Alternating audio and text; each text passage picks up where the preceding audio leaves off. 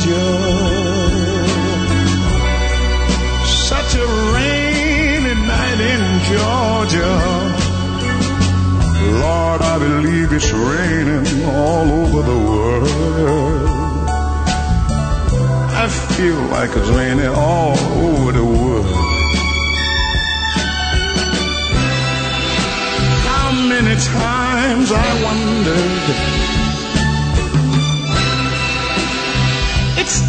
Comes out the same. No matter how you look at it or think of it, it's life. And you just got to play the game.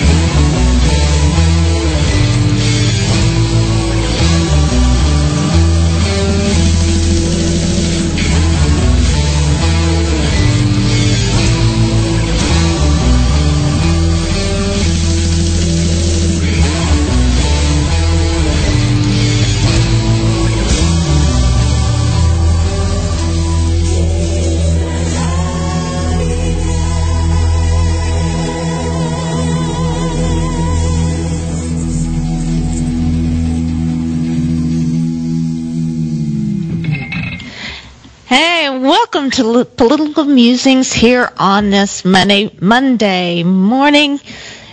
Here in North Texas, it's a lovely day, a little chilly out. I don't know about you, this weather going back and forth, but up and down temperatures in the 40s and then in the 80s and then in the 20s and the 60s. It, it messes me up every time. I don't know about you. Maybe you live someplace where the weather doesn't change from cold to hot to cold to hot to cold to hot this time of year. Some of you probably it's hot all the time, and some of you probably live in a place where it's cold all the time, or it's still winter in March. But uh, a lot of pretty flowers blooming out there. I think it's going to be a great year for wildflowers here in Texas. I know I've already got a couple of bluebonnets already blooming. Always happy to see that. Well, we're going to be talking to Jeff Sharlet for in a moment, but until then, let's fill in with a little bit of music. Well, I tell you what, let's talk about what's going on. What's going on is the banks. We had a bank that failed and uh, markets crashing. We've seen this before. People don't realize that deregulation can make a mess of things. Uh, I know it's the favorite thing of the Republican Party. Let's deregulate everything. And what happens when you deregulate the rail system? You get what happened in Palestine, Ohio. And when you deregulate the banks, you get the failure of Silicon Valley. We had uh, some regulations in place to keep this from happening again after it happened in 2008. But guess what? As usual, the former guy went and got rid of those regulations, and so we got a bank failure again because we let them get too big to fail, and the people that get hurt really are you and I, and not the millionaires and billionaires. They do fine in such circumstances, but a little bit harder on those of us trying to get by.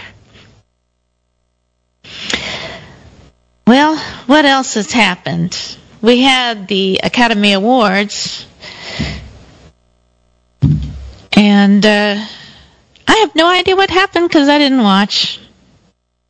I don't know. I've gotten bored with award shows. I don't know about you. Let's have a little bit of music. Oh, guess what? We have our guest here. I'm so excited to see Jeff Sharlet. Jeff Sharlet, uh, tell us a little bit about you and your new book. Uh, hi, Amy. Thanks for, for, for having me. And uh, sorry, I, I got here late. Uh, uh, new book's called The Undertow Scenes from a Slow Civil War. It's drawing on my uh, sort of 20 years of reporting on far right movements in the United States, um, uh, globally as well. But I'm particularly interested in what's in concern as a person about what's happening in our country as I think uh, we drift, um, or not even drift, are tugged by the undertow toward uh, a conflict that has already begun, that is simmering now, and that if we do not figure out how to turn back, um, is coming, going to be coming at us faster and faster. So it's, it's based on sort of drawn from my 20 years, but based on um, uh, a lot of traveling around the country, talking to everyday people. Uh, I'm less interested in the uh, the power brokers these days, whom I've reported on as well, than uh, the way their messages are received and translated and interpreted by everyday people who all too often have guns, are armed. We are an armed nation. Mm-hmm. Yes. Uh, so many mass shootings now. Just commonplace. We're we're having more mass shootings than we have days in the year. Yeah. Yeah, there are more guns out there. So the the the, the, the title essay of the Undertow, uh, the, the biggest section of the book, um, uh, it it started on January 6, 2021, when I saw um, a video of one of the insurrectionists, a woman named Ashley Babbitt, a white woman who was killed by a police officer who was black. And I mentioned their race because the right did. They immediately plugged it into an old, old lynching story, The Birth of the Nation, the D.W. Griffith movie, uh, all these stories about white women as victims of black men, right? So I wanted to understand how she was being made into a martyr in the right. I flew out to Sacramento, California for an Ashley Babbitt rally, and then I drove slowly back across the United States. And I've been crisscrossing the country for decades as a journalist, and um, uh, I, I'm not automatically alarmed by guns. I'm a gun owner myself, but not in any substantial way. Um, but I've never seen so many guns, and I've never seen such hostility. I mean, the thing that really started me is because I do a lot of reporting on religion and particularly the religious right. I've been to every kind of church and many times. Uh, I kept encountering these churches that had their own militias, armed churches. Wow. They're taking the old metaphor of spiritual war and they're turning it concrete. They're turning it real. They're coming out with guns. And uh, you got that many guns in the mix, sooner or later, someone's going to start shooting them. Well, let's uh, start off with a little bit of music here. This was uh, kind of the start of your book. You want to introduce it for us? Sure. So uh, the the Undertow is a is a pretty dark book. It's uh, about a civil war that, if we don't turn back, is coming, or maybe already starting in a slow civil war sense. But I wanted to bookend it with some hope. Um, and the way I look for hope is not not uh, not cheap grace, as they say. I don't, I don't look for the like, hey, we can just band together. Um, our condition right now is dire. So I looked for old freedom struggles, and the book begins and ends with songs. Songs that are mostly forgotten or sanitized, and um, begins with Harry Belafonte. Long, I, spent, I got to spend a lot of time with Harry Belafonte, who everyone knows probably as that great mid-century singer of Day-O, the Banana Boat song, and so on. They don't realize that he was one of the great radicals of our times. That the civil Mhm. rights he was the man who took his entire fortune and bankrolled the civil rights movement. He was one of he was Mar- Martin Luther King's secret right hand man. Uh, he put his life on the line very literally, as I tell the story in the book. Chased by the Klan, almost murdered. Um, and once you know that, you hear Bar- Harry Belafonte's songs uh, reduced, smoothed by time into easy listening. They're freedom songs, they're liberation Mhm. songs. Well, that's pretty much what this show is all about, is rediscovering some of these songs that maybe we've heard and didn't realize that they were protest songs. That's right. That's right. I I started this show based on something that happened back in 2003 when the Dixie Chicks were canceled. and uh, I was talking to my boss at the time who was the very conservative kind of a guy, Fox News watching and everything. And he said to me, Well, when I go to a concert, I'm not there for politics. And I thought, hold on, baby boomer. Everything in your playlist is protest music. Know it or not, you're listening to protest music. And there's still stuff going on, and there's stuff. Uh, I've played songs from way back in the 20s, like Billie Holiday. Oh, yeah, Strange, yeah. strange, Yeah. yeah, so we woven into the American songbook is all of these protest songs, like uh, Pete Seeger, "This Land Is Your Land." That's a protest song, and you don't really hear it till you hear the last couple of verses that often get left off. Right. Right. That's a radical song. I mean, that's the end of the book. Actually, is Pete Seeger's songwriting partner Lee Hays uh, of a mostly now forgotten group called the Weavers, top of the charts in the 40s and the 50s till they were blacklisted. And you know, when I talk about the hope of the book, it's not, as I say, cheap grace. It's not, um, uh, hey, like, we can do it. We don't know if we can do it because because Pete Lee, they didn't do it. Harry Belafonte, unbroken, still alive in his nineties. He's up Yeah. front. He says, you know, the civil rights movement, we did not, we did not achieve. The dream was not realized, right? So what do you do? Harry says, you play it again. Uh, Mhm. You know, you keep you keep singing the songs, you keep listening, you go back just as you're doing, and mm-hmm. and I think you find courage. We got to move through time to find mm-hmm. find our mm-hmm. heart. You know, uh, find those old songs that inspire us to make new songs.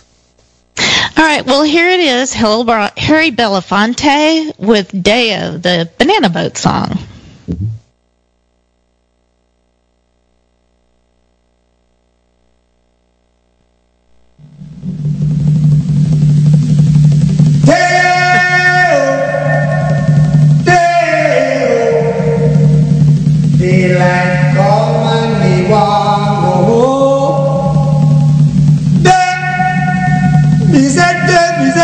Say day, me say day, me say day. Oh. Daylight come and me want go. Work all night and a drink a rum. Daylight come and me want go. Stack banana till morning come. Daylight come and me want go home. Come, Mr. Tallyman, tally me banana. Daylight come and me want go home. Come, Mr. Tallyman, tally me banana. Daylight come and me want go home. Live six foot, seven foot, eight foot bunch. Daylight come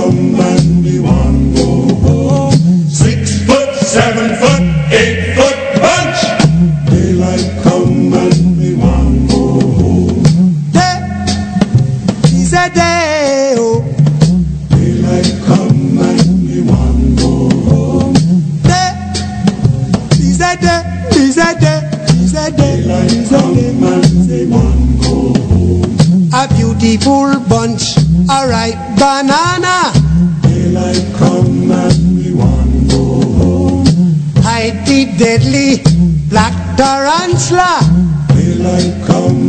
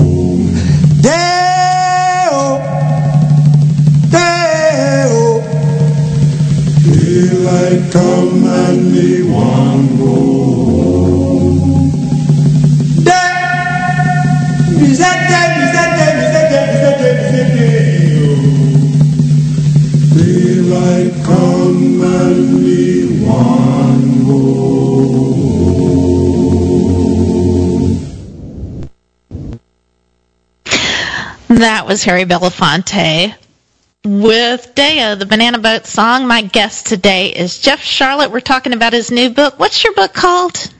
called The Undertow Scenes from a Slow Civil War. And it starts out, the very first section is called Day O on Hope. And I would love to tell a story about that song if I could. The long first chapter is Voice and Hammer. It's about Harry Belafonte, who I got to spend some time with. And that song, you know, Harry. Harry uh, grew up in New York, uh, but he got in trouble. He started getting in trouble on his mother's side. He's got to go back to Jamaica. Um, uh, to to get some sense in him, and she puts him on a banana boat. Um, the banana boats that went back and forth, and uh, he rides a banana boat, and he, he that's formative experience for him. And he hears the workers, the workers, dock workers singing these songs. These are where these songs come from, and he realizes these are work songs, and a work song is free. Daylight coming, and we want to go home, right? This is I want to get out from under of the boss. Well, the best story about Day-O and how to hear Day-O, this song that has been smooth by decades into just American novelty song, how to hear it as a freedom song, is to imagine Harry Belafonte and uh, he uh, this is this is an uh, civil rights movement down in Mississippi. Three civil rights workers are horrendously murdered, tortured, killed. Goodman, Schwerner, and Chaney. Uh, you ever seen that movie Mississippi Burning? It's about them. They're murdered, and all the other uh, uh, voter registration folks say, "All right, none of us are leaving, but we need more money." So who did they call? The man who bankrolled the civil rights movement, Harry Belafonte. They said, "We need fifty thousand dollars cash, fast." Well, uh, a black man cannot wire money to civil rights workers in Mississippi back then. That'd be like signing a death warrant to them. So he's got to go down, and he calls his friend Sidney Poitier, the great actor, and uh, he says, "All right, let's go down." He says, "You know, the, that Klan, they might they might kill one famous black man, but will they kill two? Let's find out." They fly down, little plane, middle of the night, get off the plane, get in the car, driving with a a, a, a satchel of cash um, and they see cars coming behind them, ramming into them, smashing into them, trying to make them pull over. It's the Klan. Oh, and they're racing and racing and racing. They get to the town where the activists, the civil rights workers, they come out with their cars, headlights against headlights. The Klan backs down. They come in. He dumps the cash on the table, and they just spontaneously break out into singing that song, Day-O. And then he changes the words because that's what he was always doing, changing the words of the song, making it to the moment. Uh, freedom, freedom, gonna come soon. Um, that's what the song always was. He always understood it as a radical song, as a freedom song, and he knew if he could deliver it in a way that made everybody love it, get that freedom out there. That's the hope at the beginning of the book, which is good because it's a long, dark ride after that. Well, let's go on to the, the next chapter. Uh, Dream On, Aerosmith. Tell me a little bit about that. So the book is break, broken up into three sections. Um, uh, uh, each has got a few, a bunch of stories in it. Um, Day-O is on hope. Dream on, on vanity. Dream on by Aerosmith. Now I felt bad about this because you know I grew up on Aerosmith. I love Dream on. Right. Um, but in uh, 2016 and 2020 and in between and since, um, I go out and I report on Trump rallies, and I want to know. I don't go as press. Um, uh, written for a lot of magazines, a lot of papers, and so on. But I'm proud to say I've almost never used a press pass in my life because I'm not interested in that kind of separation. I want to know what it feels like to be a part of that crowd. So I'd go into the Trump rally, and this was in uh, 2020, and um, Dream On by Aerosmith had become part of his playlist. That's not Aerosmith's fault, by the way. He No. takes what he wants. His playlist, a standard playlist, has got um, Elton John, who has denounced him, Billy Joel, who has denounced him, uh, the Village People, famous queer band, not his his kind of thing. Michael Jackson can't denounce him, but surely would.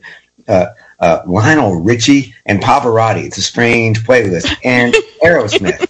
And you'd be in these packed stadiums, you know, 10, 15, 20,000 people, and you wait for six hours for Trump to show up. That's his thing, right? That's his power move, and people like it. And the playlist plays over, and they dance. And Dream On would come on, and people would spin in circles. If you know the song, like this power anthem rock. hmm I thought that was a good metaphor for understanding the moment we're in, because I think that what Trump has got us doing is nightmaring with him. Um, fascism is a dream, not a good dream, but it's a dream politics. Um, it's people say, well, that's not uh, true or that's not rational, to which fascism says, yes, yes. What what fascism offers is something that's not true, not rational, um, something that liberates you to every kind of feeling you have, and especially the ugly ones, right? So, so dream on is the, the second section of the book, and and I look at some of the the, the, the undercurrents that brought, brought us to Trump, the the men's rights movement and the prosperity gospel and certain changes in, in the Christian right, and then I bring us into the Trumpocene, the age of Trump, which we are in now. And I and I mm-hmm. feel like how are we possibly now in 2023 making the same mistake we made in 2016 and 2015 for that matter in 2020 and saying, well, he's all washed up. Maybe he might be, but the Trumpocene is going to keep going, just like the age of Reagan did, unfortunately, long after Reagan. Um, he's opened the door. He's opened the door, and whether it's him who walks in, walks through in 2024, or Ron DeSantis, or some other figure that we can't yet imagine, you know, that that line has been crossed. Um, and that's what I wanted to explore in that middle section, um, the Trump years. Uh, the final section takes us beyond that, but um, the middle section is like, what was that? Not from the kind of blow by blow of the politics, but what did it feel like to those people who believed it? And why did they believe it? And how did they believe it? And um, what does that tell us about the future to come? All right, well, let's hear from Aerosmith. Excellent. dream on.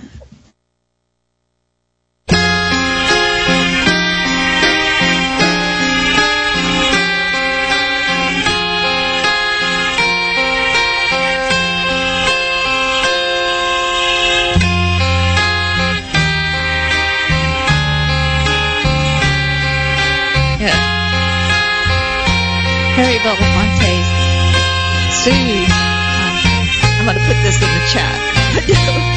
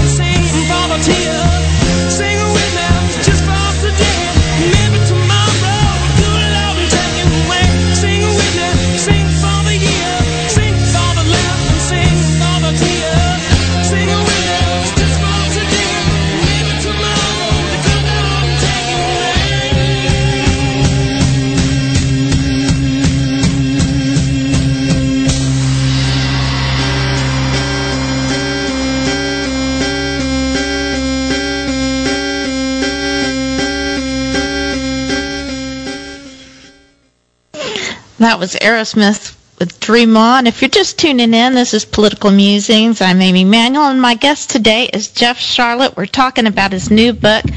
But for just a moment, I want to go back to one of your older books, The Family. And you were talking about January 6th. Was there any, was the family any part of that? Uh, it was a big crisis for them, actually. And there's a terrific reporter named Jonathan Larsen, um, L A R S E N, uh, who works with uh, the, the Young Turks Network, um, essentially, uh, but his own investigative reporter, who's been doing terrific work picking up where I left off. I did two books and a Netflix documentary series called The Family, and so I felt like I had done my bit on that. Um, and the family is the oldest and most influential Christian conservative organization, Christian right organization, Washington, dating all the way back to 1935, uh, when they thought, uh, much like the rhetoric we hear now from Ron DeSantis, that socialism was the work of the devil. Um, and they thought FDR was socialist. And so, not a group of church leaders, but a group of business leaders, big businessmen got together to break unions and turn the United States into a kind of a free market fundamentalist kingdom of God. Um, and in many ways successful. If you, you know, even now we don't have very great healthcare in the United States. Obamacare was an improvement. Why? I'm alone amongst developed nations. You got to look back to those business leaders of the 30s and 40s and 50s who understood it as a mission from God uh, to prevent that. Um, so I wrote about that, and they're a very upper class group. They're an elite group. They believe that Christianity got it wrong for 2,000 years by focusing on those whom they called the down and out. They said, no, no, no, that's a mistake. God sent us to minister, to serve those whom they called the up and out. That's their language, the up and out, the key men in business, government, military. That God doesn't care about your soul or mine, Amy. Uh, God cares about powerful men, and I do mean men mostly. Um, uh, and if you can win them for God, why they will create the godly kingdom, and everyone else will just have to obey. And here we are. Here we are, post Roe, and um, doesn't matter whether you believe in reproductive rights or not. If you're in Tennessee or Texas or or or, or Wisconsin, even uh, doesn't matter. You're just going to have to obey, right? That's the vision. So I had been spending years reporting on that group and this part of the American right that I think a lot of people have missed, and it's part of how they built strength. People always thought, oh, uh, we on the left and the liberals, we're the sophisticated ones, right? And uh, the right wingers are just a bunch of goons and dummies. Well, no, they're, they're, they've got an elite too. Um, and they were building. And uh, so I'd spent so long on that elite. This book, The Undertow, scenes from the Civil War, is sort of now sort of taking up the other strand of the, a different strand of the DNA, which is how that has now carried out into the public. It's become mainstream. The ideas that the family had, which is one idea that the family had. This is really key, and this explains Donald Trump right down to his early evangelical backers were members of the family citing this. They said God doesn't need a pious or moral or even good man. Uh, God can work through anybody. And they give the example of King David in the Bible, who, um, you know, nice work of King David, but after that it's kind of downhill. The Psalms, very pretty, um, but King David was a schmuck. Um, King David, you know, he stole his, his most loyal commander's wife and either seduced her or raped her, depending on your interpretation, and then arranged for his loyal commander to be killed. Bad guy, and yet God loves him. And that's how they understand Trump. They know what Trump is. They know what Trump is, but he's God's tool. Um, and I think I was prepared to write the undertow. I don't think I could have done it if I hadn't written the family, if I hadn't seen like those currents moving through uh, U.S. life. Uh, I remember we talked about the prayer book breakfast. Yeah. Yeah, the nat- so the family is they're a fairly secretive group. They call themselves the Christian Mafia. They hold Bible studies for congressmen, business leaders, military leaders in the United States and abroad. And they have one public event called the National Prayer Breakfast, um, held in Washington. And every president since Eisenhower has attended. Eisenhower didn't want to go. Uh, he said that's a violation of the First Amendment. That's separation of church and state. But Billy Graham, who was working with the family at that time, came to him and said, "Look, um, you're a Republican. I organized uh, a lot of voters for you in the South. I made the South competitive. Um, back then, this is the old segregationist Democratic. You know, this is the Dixiecrats. Um, and Billy Graham got those voters. He said, "So you owe me." And Eisenhower says, "I'll go. I hope this doesn't become a tradition. I hope nobody knows this." It goes. Does it ever become a tradition? Uh, every president since has gone. Almost all of Congress, world leaders. It's a off the books lobbying festival. Lobbyists sell tickets to it for thousands of dollars. That's their one public event. Now I can say some happy news with just this year. Uh, we had the documentary, we had the book back in 2010, and then we had um, uh, the documentary series on Netflix in 2019, and then Jonathan Larsen and some other reporters, local reporters, international reporters, have been digging into this very profound corruption of the First Amendment, and slowly some Democrats have been peeling off. Democrats who, you know, that was the whole idea of the National Prayer Breakfast. Who's going to come out and say they're against prayer? That's not a way to get elected in America. So they went.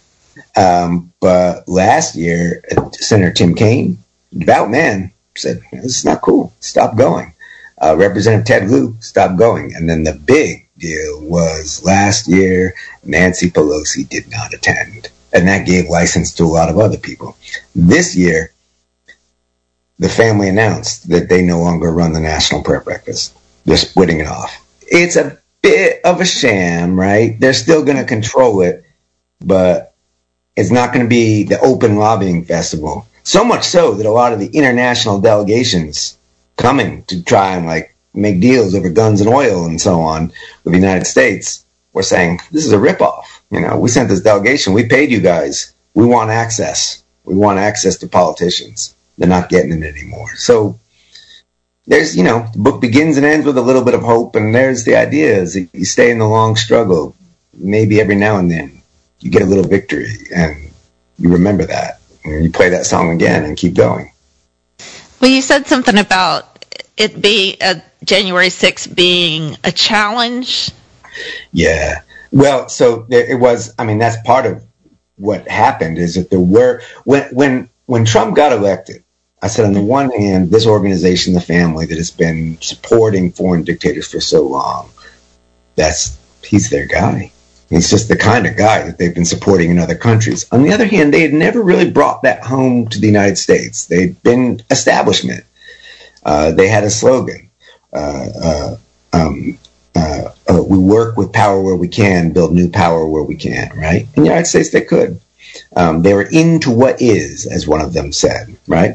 Um, Trump was something different. And there was a lot of dismay. Ultimately, the family came down, and we saw Trump at the National Prayer Breakfast and turn it into his political events. We saw him use it, and the fascist right.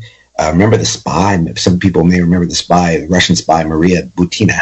Uh, uh, beautiful redheaded Russian woman who came and seduced leaders of the evangelical right and the National Rifle Association, um, and did so entirely through the family. I mean, that was they opened all the doors. They had a Moscow prayer breakfast. They were deep in with Russia, and um, but January 6th came, and that was too much for some of them, and some of them broke away.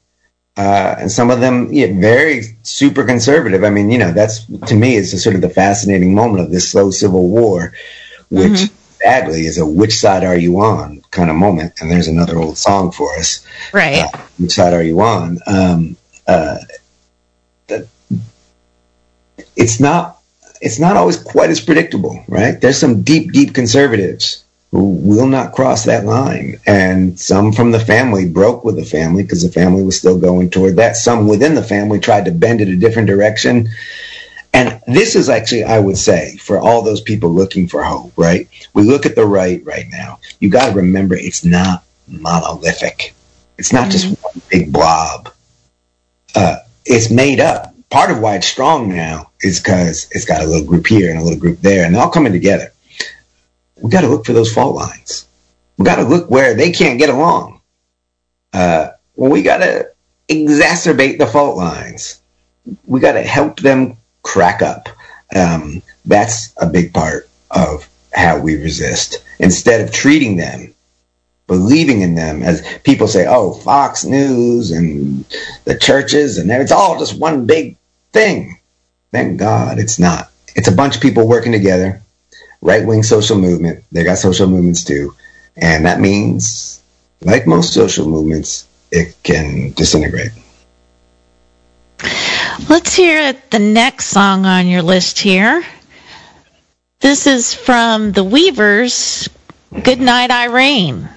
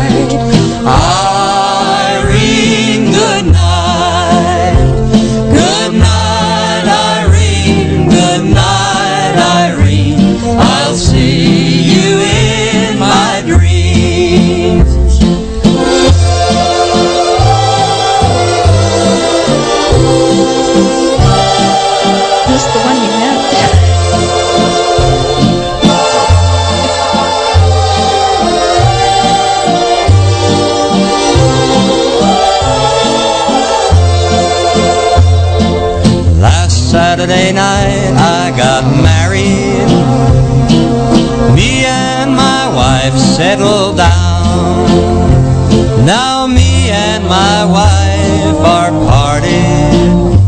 I'm gonna take another stroll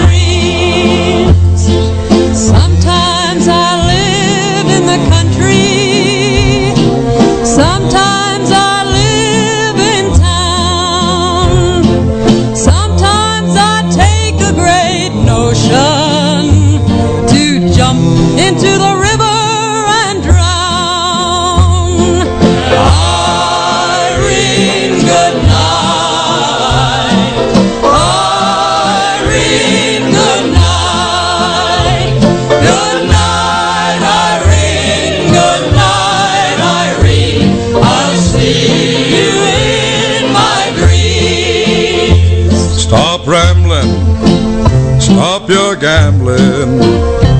Stop staying out late at night. Go home to your wife and family. Stay there by your fireside bright.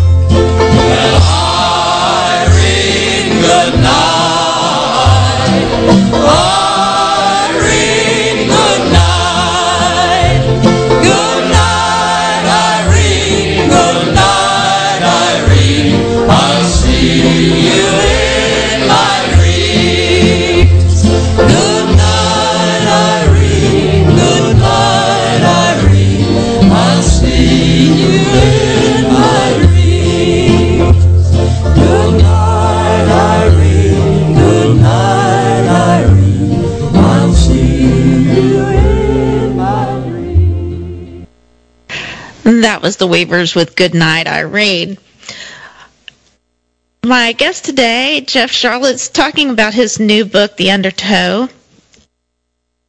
We're on to the survival part. Let's talk a little about survival.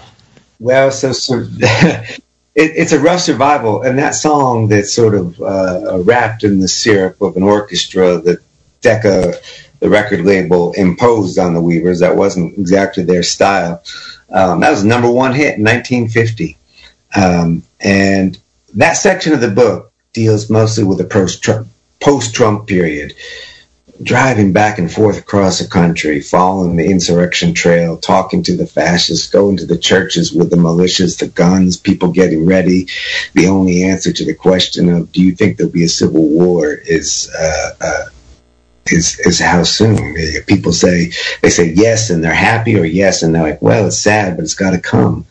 It's just an astonishing moment outside the little blue bubbles so many of us live in.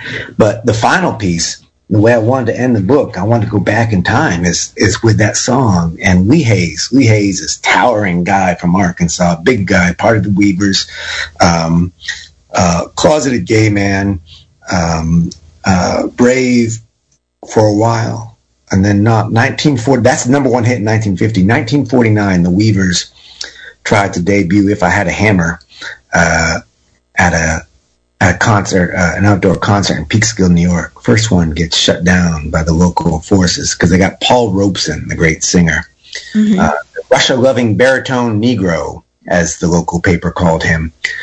Second one, they brought up 3,000 Union men from New York to provide security, and even so, it was a battle, and they got out with their lives. Thousands. State troopers, New York State troopers, using helicopters to attack the folk singers. Uh, Wow. Lee hiding on the floor uh, as rocks smashed every window in the car he was coming out in. Lee Hays, Pete Seeger, Woody Guthrie barely escaped with their lives, burning crosses, torches, and so on. If I could read just a little passage from the moment. So after Sure. that, he sings that song. Uh, uh, um, he said, uh, uh, this is that the day after Peekskill, the day after the riot, and they put up a sign uh, on Main Street that says, "Wake up, America!" Peekskill did. If this is America, Lee thought, it's not mine. Sometimes I live in the country, went the number he sang after Peekskill. Good night, Irene, a subtler, sadder song. Sometimes I live in town. Sometimes I take a great notion to jump in the river and drown. Pete's banjo plucks the rhythm. Ronnie Gilbert's alto slips into the water. Lee's big bass aches the lullaby. That's all it was to the hit parade, but to Lee especially, Goodnight Irene was a secret language. A great notion, all that could be said of a nation that responded to folk songs with burning crosses.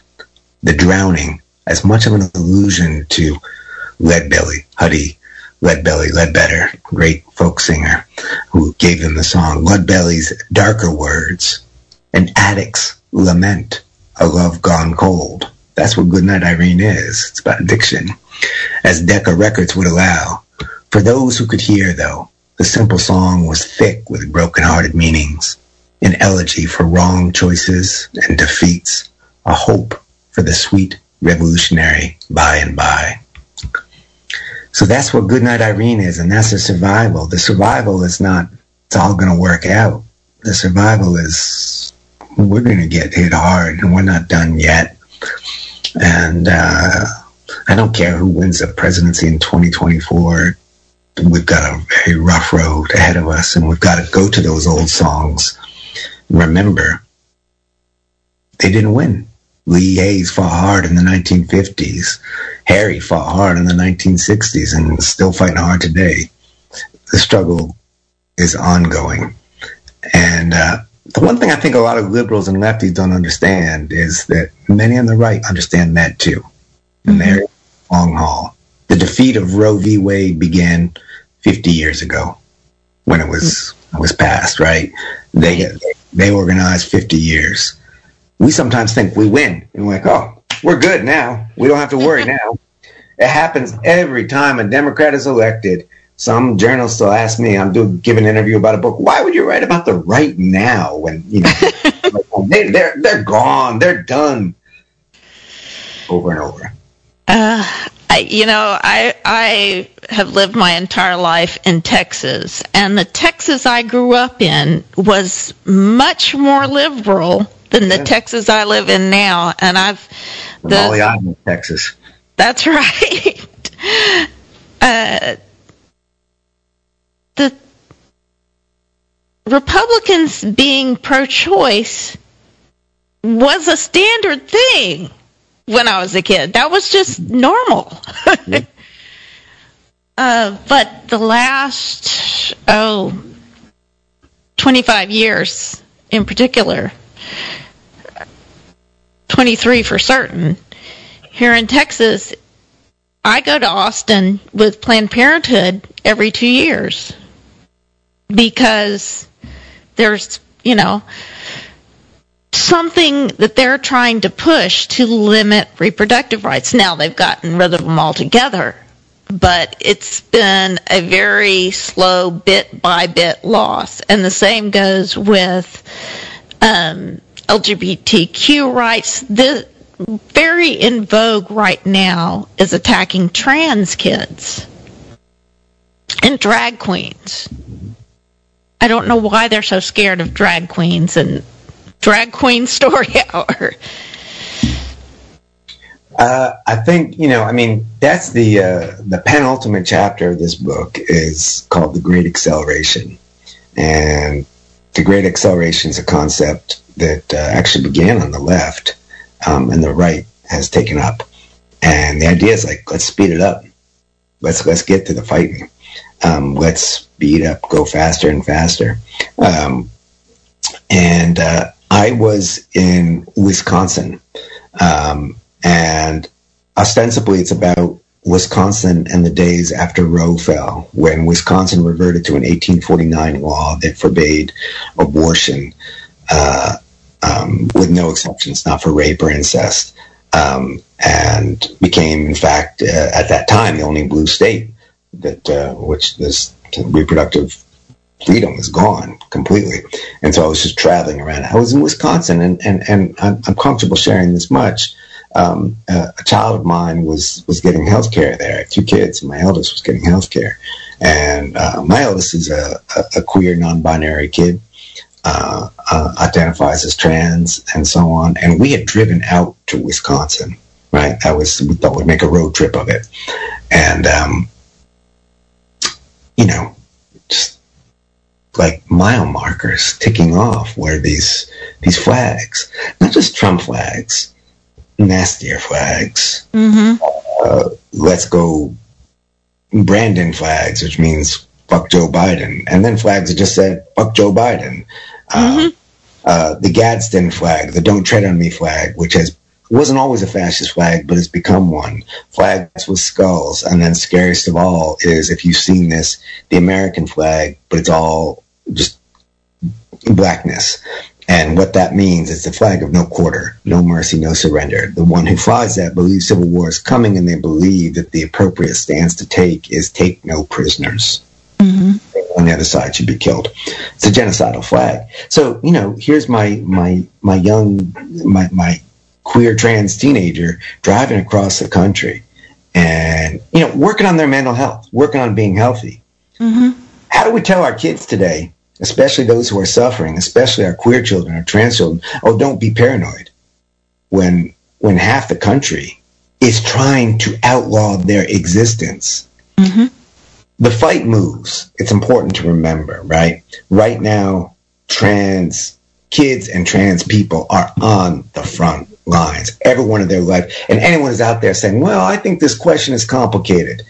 Okay, you ask it later when lives are saved. This is a which side are you on moment. Every single weekend in the United States, there are armed fights going on right now. People try and get together a drag queen show and you will get men with AR-15s outside. Just in Ohio, we saw a scary one this past weekend. It's happening. The Civil War is happening now in slow simmering events, right?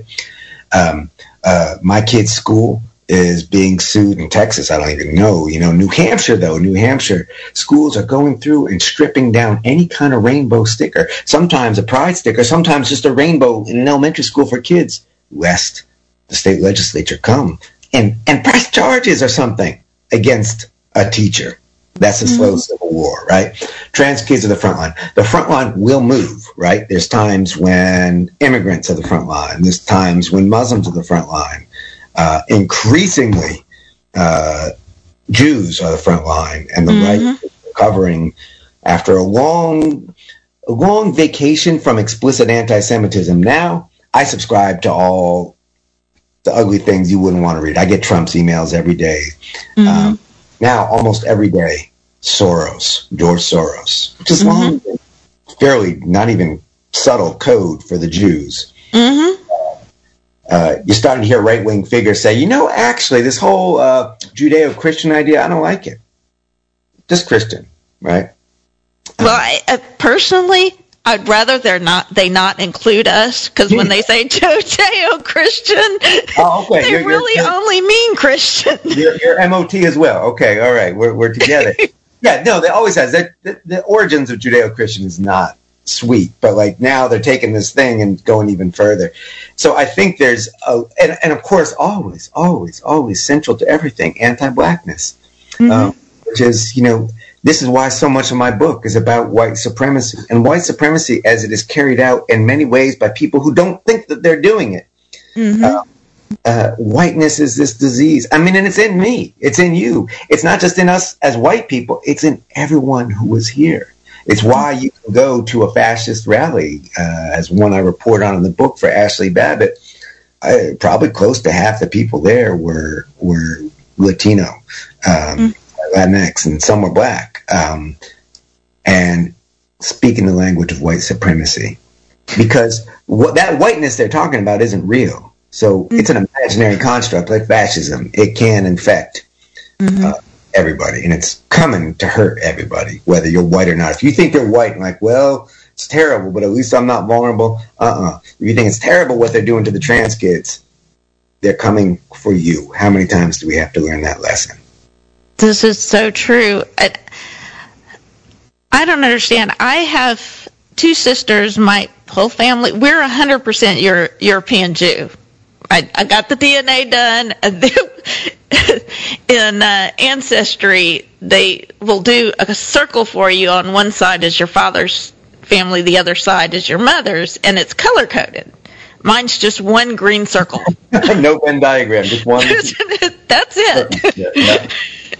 So, yeah, a lot of Ashkenazic Jews are like they, I think we are. Uh, I'm half, right? So I'm half Ashkenazic Jew, and that's 100 percent half, and the other half of is a whole mix of things. But yeah, Ashkenazic Jews. Well, because because we're talking about the old history, right? Like Mhm. Europe, there was not intermarriage, in as much as any other DNA gets in there. It's mostly through sexual assault because there's various times in various European nations, long before Nazi Germany, when raping a Jewish person was not a crime mhm. get away with that, and and so that's where that DNA comes from. But marrying a Jewish person, that you could rape a person, but you couldn't marry them. You know, I hate to say it, we are out of time already. Oh, we can't end on that horrible line. Let's just say something. No. I, so we have one more song on here, and tell me a little bit about Darling Corey.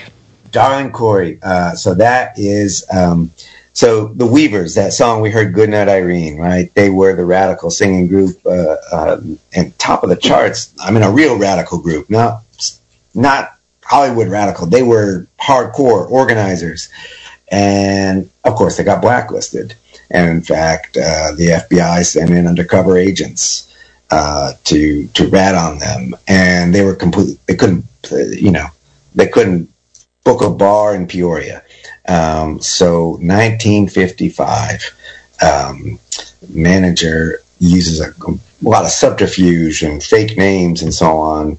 And I don't know how they did it. Actually, this is, I mean, but they managed to book a concert in Carnegie Hall and get the word out for those who were in the know. And remember, this had been the most popular group in America five years before.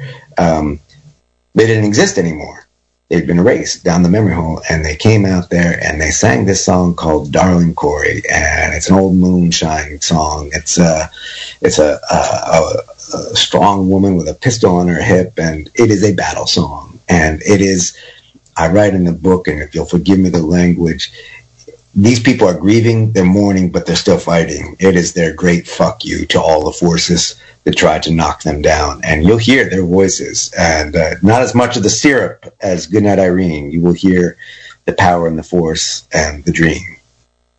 Well, thank you so much for being a guest today, Jeff. I I could talk to you for hours.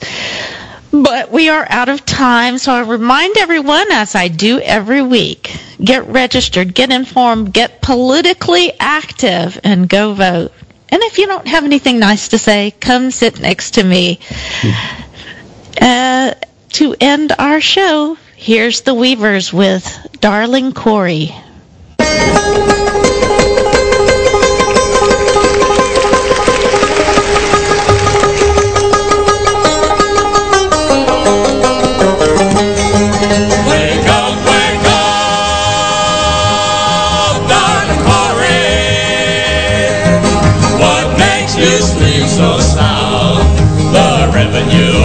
Officers are coming,